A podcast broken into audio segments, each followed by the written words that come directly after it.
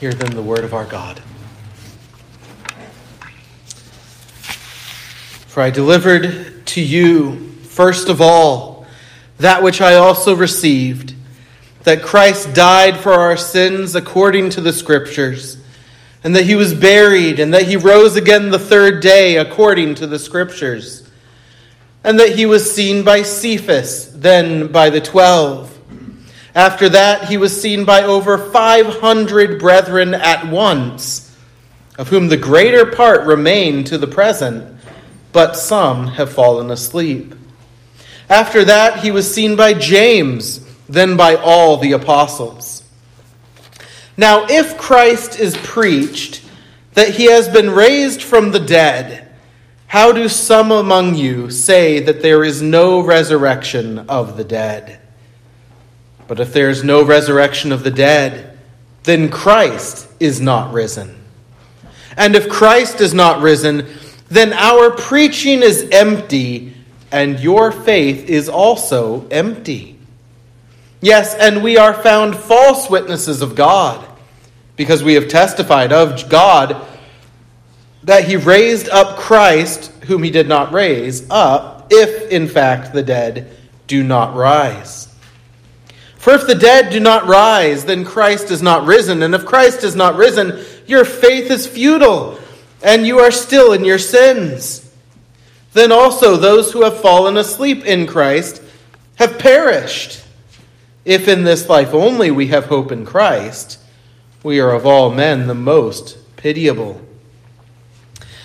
But now Christ is risen from the dead and has become the firstfruits of those who have fallen asleep. And then in Romans 4, having spoken of Abraham's faith, that he was justified by his faith, we read, Now it is not written for his sake alone that it was imputed to him, but also for us it shall be imputed to us who believe in him who raised up Jesus our Lord from the dead, who was delivered up because of our offenses and was raised because of our justification. And then Acts 4 32 through 35, we have just a sample of one of many places in Acts where we see the church spreading, and we read, now the multitude of those who believed were of one heart and one soul. Neither did anyone say that any of the things he possessed was his own, but they had all things in common. And with great power the apostles gave witness to the resurrection of the Lord Jesus. And great grace was upon them all. Nor was there anyone among them who lacked, for all who were possessors of lands or houses sold them and brought the proceeds of the things that were sold and laid them at the apostles' feet, and they distributed to each as anyone had need. And then Paul, writing towards the end of his life to Timothy, writes, At my first defense, no one stood with me, but all forsook me. May it not be charged against them. But the Lord stood with me and strengthened me, so that the message might be preached fully through me, and that all the Gentiles might hear. To him be glory forever and ever. Amen.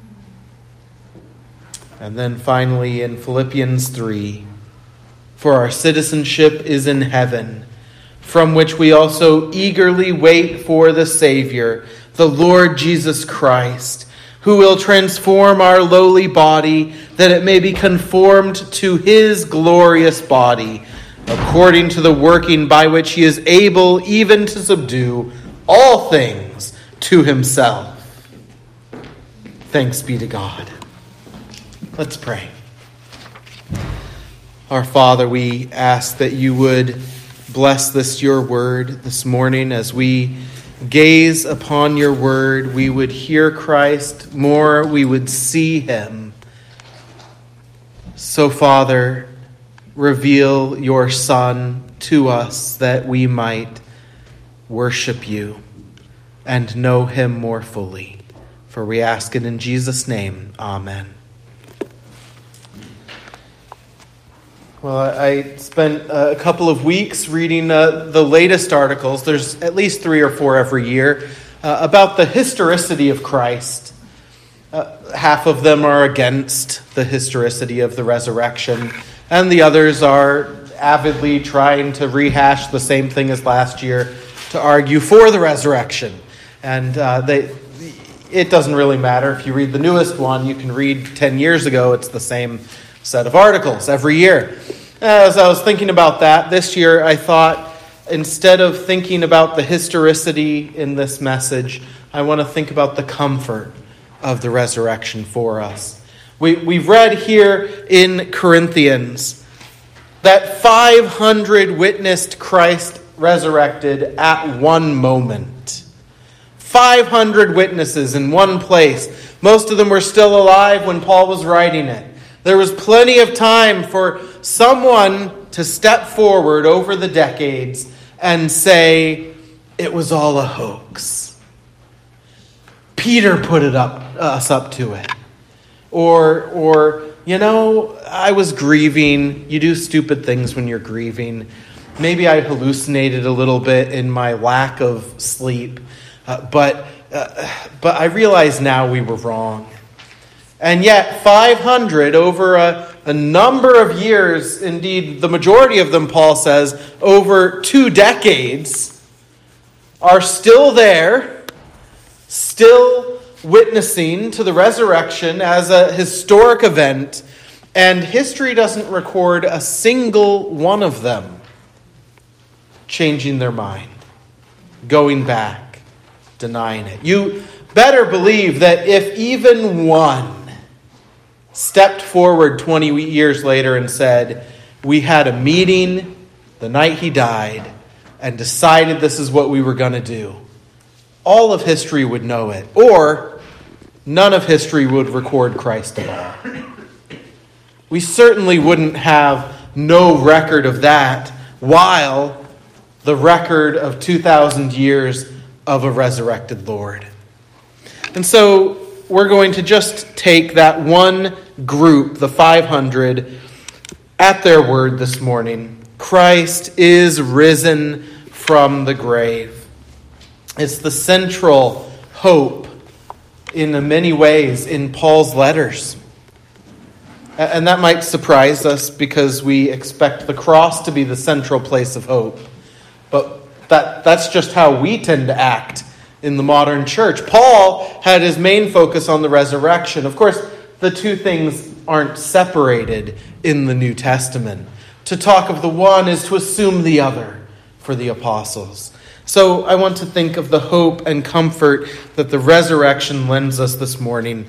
I, I had eight or nine points, and I've, I've narrowed them down to five for you this morning. And the first has to always be the same. When we think of the hope of the resurrection, the first thing we always need to note is the hope of justification. Paul says it explicitly right there in Romans 4, uh, verse 25. Christ was delivered up for our offenses, but he was raised for our justification. Now, now, there, especially perhaps, we say, wait a second, the cross is the place of justification. But Paul says it's the empty tomb. But isn't the blood of Christ that which justifies us? Well, I hope you see Paul's point here. Paul's point is that the cross, where our justification is earned, paid in full, if Christ had never resurrected from the grave, would only leave us with a possibility. It would leave us with a big question Did God accept the sacrifice? Did God accept what Christ did? But the empty tomb tells us no, no, you are justified. The Father accepted what the Son did. The tomb, in other words, is like the, uh, the paid in full note you get in the mail. You have your mortgage or your car loan or your student loan, and you go through and you pay, and hopefully you have a very meticulous checkbook and you keep track of how much you owe, and you get to that wonderful day when you think, I'm cutting the last check. But if you're anything like me, you always have that thought after you've sent it. Did it get there late? Do I owe? I, I, I paid the last uh, check on Holly's car recently. And, and then something happened. The, the check didn't get put in the mail like I thought it did. My fault. I'm not blaming anyone. Uh, and the, there was 10 cents interest. I think they canceled the 10 cents. When I went in to pay it, they didn't take them the dime. But um, you, you wait for that note, don't you, to come in the mail and it says mortgage paid in full. The house is yours. You got the piece of paper. If you're like me, you stick that paper somewhere where you know where to find it in case they try to say otherwise later. The tomb is the paid in full stamp. It's the seal of the Father it's finished. Just like Christ said on the cross. The Father's saying, You're right. It is finished. Empty tomb. There's no debt left. He doesn't have to stay dead to pay for your debt. It's fully paid. You are truly justified. The Father raised the Son to declare our acceptance in His sight. Christ is not dead. He is living. Therefore, if you believe in him, you can be assured of your justification. The Father didn't want you sitting nervously wondering. Look in the tomb. He is not here, He is risen. He is risen for our justification. The second aspect of hope in the resurrection is the hope of the Spirit. We, we didn't read this text, but remember what Christ said on the night he was betrayed. He said, Nevertheless, I tell you the truth. It is to your advantage that I go away. For if I do not go away, the Helper will not come to you. But if I depart, I will send him to you. Now, you know Christ there talking about going away is not talking about dying. He's talking about his ascension to the Father's right hand. But it isn't a symbolic ascension. And it isn't just the soul of Jesus that ascends to the Father's right hand. It is the risen, living, breathing Christ who ascends to the Father's right hand. At one moment, his body was a corpse in that tomb. And then the air stirred, and his heart began to beat, and the blood began to pump again. And it is that living Jesus who ascended to the Father's right hand.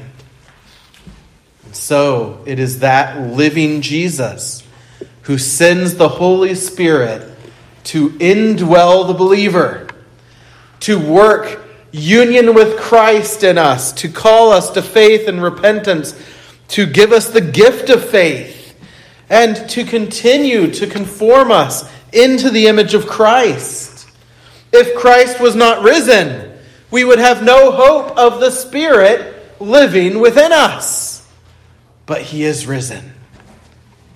And so we have known that Spirit since the day of Pentecost dwelling within his church and working union and communion between us and the risen Savior. The third aspect of hope, I struggled with how to word it because I'm cramming a number of things together. But we'll call it the hope of bread. The hope of bread. What, what do I mean there? Well, the New Testament keeps talking about bread. Christ, of course, says of his body, This is my Uh, of bread. This is my body broken for you. The bread is the image of Christ crucified, and, and yet Christ rose. His broken body was restored. They were able to still see the, the, the prints in his hands and in his side, but it was a resurrected body.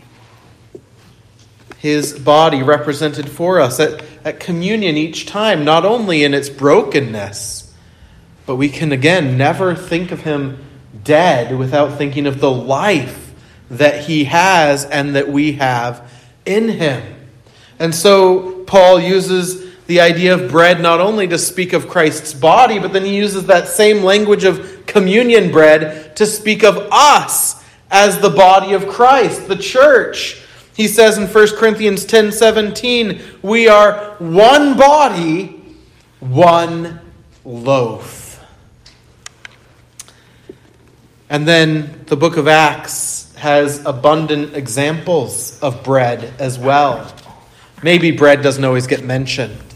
But in the book of Acts, the risen Christ supplies food for the need of those who do not have any. And so the New Testament is full of this, this bread language. And as we look at Acts 4:33, we see I think all of these things come together. It's there on your handout. Acts 4:33 as preaching goes forth, the people are delivered from darkness into the hope and joy of salvation, and their transformation uh, into Christ, in the life they have in Christ, transforms everything about their lives. Uh, now, the, the language here isn't of a um, commune where they just give up everything and everyone has the same amount. Uh, the, the Greek there, it, it's a clearly, they're selling extra property. Not everyone sold their homes, they still had church in some of these homes. But they sold extra property. Some of them sold houses, uh, additional houses they had. They pooled all that money into what we would call a diaconal account. And then it wasn't just distributed to everyone the same amount, it was saved for when anyone had need. And then when someone did have a need, it was taken care of from that fund. But what is the thing that, that spurs all of this on? What is the thing that starts this transformation and this union among believers? Acts 4:33 says, "With great power the apostles gave witness to the resurrection of the Lord Jesus." It isn't just the cross. It's the cross and the resurrection which leads to the transformed life of the believer. Our life is hidden in Christ, and our life is hidden with Christ in heaven above. What do we have need for more down here? We can provide for others. in fact, the risen, resurrected King Jesus provides for those in need here below through his church, which is his body, one bread. And he, as I hope you don't need the reminder of, he does this through an office he is given specifically for this task. We're given deacons so that they might coordinate the body in the work of love and ministry. If any of you do have a need here today, I hope you will talk with one of our deacons. We want to provide for those who suffer because that's part of the resurrection's testimony. That's part of how we testify to the life we have in Christ together. Well, a fourth area of hope is a hope of companion. And this one, you, you may have wondered why I included for, uh, 2 Timothy 4 as one of our readings. It doesn't actually talk about the resurrection any. But I think it makes a powerful point about the resurrection and what that should mean in our daily lives. Here is Paul writing to Timothy. He will, within that year probably, be executed in Rome. And as he awaits that execution, he mentions to Timothy that everyone has left him. Some of them left for a good reason. Mark and Titus, for example, were called by God to new areas of ministry. Others left with less good reasons and motives.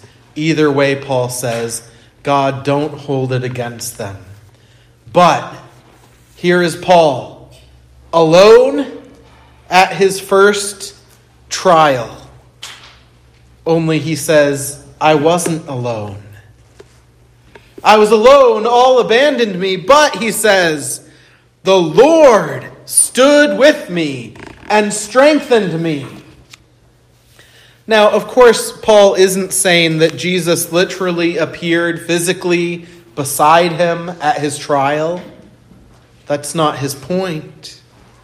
But, but there is a point about the resurrected Christ here because Paul isn't saying, he isn't saying that the idea of Christ came into his mind as he stood there alone. The concept of a, a selfless man. The memory, even of that specific servant of the Lord. No, Paul has more than that in mind. It's not just a, a memory or uh, some kind of motivation. Christ suffered, so I think I can handle this trial too. Paul is saying the resurrected Christ has not abandoned me. The resurrected Christ, though he sits at God's right hand, was with me, a living Savior at my trial. And indeed, Christ declares the same to you. You may have a very different circumstance than Paul's, not on trial for being a preacher. I hope any of you, uh, none of you will experience that. I'd prefer not to experience it myself, but, um, but we all have those moments where we feel abandoned or we feel alone. And it, it might be something as simple as uh, you are in the ER and something crazy happens so that no one's allowed into the ER to sit with you. Or you're waiting for that phone call with the diagnosis. Or, or you're there in a room packed with people at the funeral, but you don't feel like any of them are really there the way you're there. You're alone. We all have the alone moments. And Christ would have us know the same thing Paul knew when he stood alone that the risen, living, breathing King, eternal, does not abandon your side in those moments. Matthew 28, the Great Commission is given, and how does Christ end it for his servants? He says, Behold, I am with you always, even to the end of the age. Amen. And what does he say in Hebrews 13, 5 and 6? For he himself has said, I will never leave you nor forsake you. So we may boldly say, The Lord is my helper. I will not fear. What can man do to me? If Christ was not risen, we would be, Paul says, of all people, the most foolish. We'd also be the most alone on the day of trial. But he is risen. And so we are never alone in the hour of trial. Paul says, and you can say, The Lord stood with me and strengthened me in this hour. And then finally, we have the hope of harvest. The resurrection gives hope by the grave of our loved ones. And the resurrection gives hope at the, the looming presence of our own graves ahead of us. Not only in the sense that Christ is with us, as Paul had him with him, but also the hope of a harvest to come. 1 Corinthians emphasizes that since Christ is not dead, but risen, he is the first fruit of a new harvest. First fruit assumes more fruit. That's rather on the nose, isn't it? You, you can't have first fruit if there isn't any more.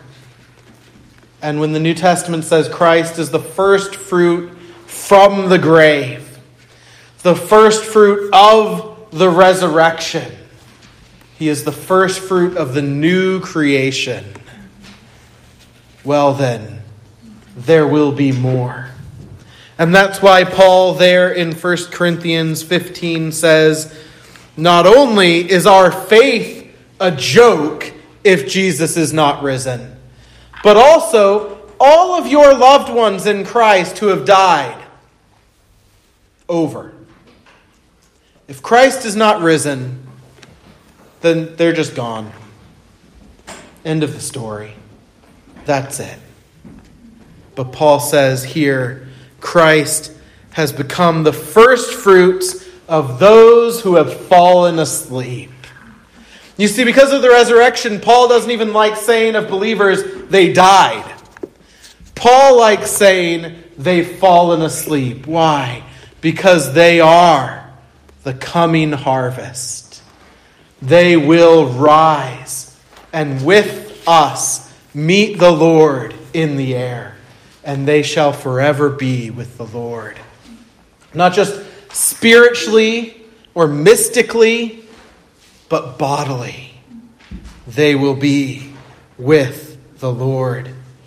C- consider the comfort of this hope as the shorter catechism presents it. Uh, some of my favorite words ever written that weren't inspired, uh, and some of certainly the best words ever written in the English language. We hear in the shorter catechism the souls of believers are at their death made perfect in holiness and do immediately pass into glory, and their bodies, being still united to Christ, do rest in their graves till the resurrection. At the resurrection, believers being raised up in glory shall be openly acknowledged and acquitted in the day of judgment and made perfectly blessed in the full enjoyment of God for all eternity. It's because of this truth, because Christ is risen, that at the grave of our loved ones we can say, We commit this one to the ground, and we look for the resurrection of the dead and the life of the world to come through our Lord Jesus Christ, at whose coming in glorious majesty the earth and sea shall give up their dead, and the mortal bodies of those who sleep in Christ shall be changed and made like his own glorious body by the power by which he is able to subdue all things to himself. He is not here, he is not dead, he is risen. Of all humanity, if he was not risen, we would be the most pathetic sitting here this morning. But he is risen.